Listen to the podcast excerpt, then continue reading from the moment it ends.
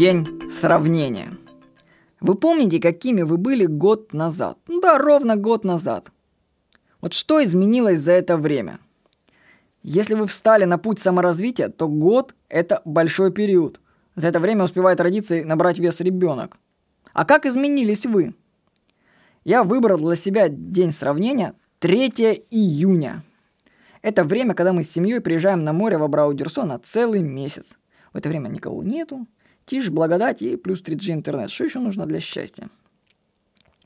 Так вот, сравнил себя 3 июня 2015 года с собой за 3 июня 2014 года. Хотя интересно, что когда пишешь статьи каждый день, то можно открыть сайт и посмотреть, что ты публиковал год назад. Так вот, год назад, относительно 3 июня, ну, год назад, 3 июня 2014 года, это была статья «Как избавиться от икоты». Я даже помню, когда пришла мне эта мысль в голову.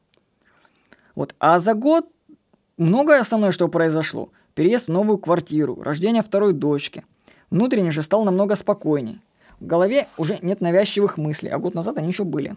Энергетика организма улучшилась, спать хочется меньше, творить больше. Прогресс есть.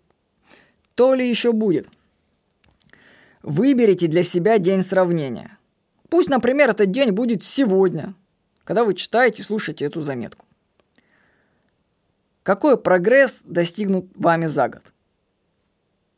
Можете взять сегодняшний день, когда вы слушаете, и вспомнить, что там было год назад. И через год тоже вспоминать.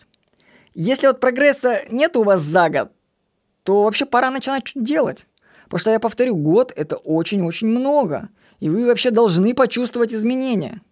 Какие они? Выберите свой день сравнения.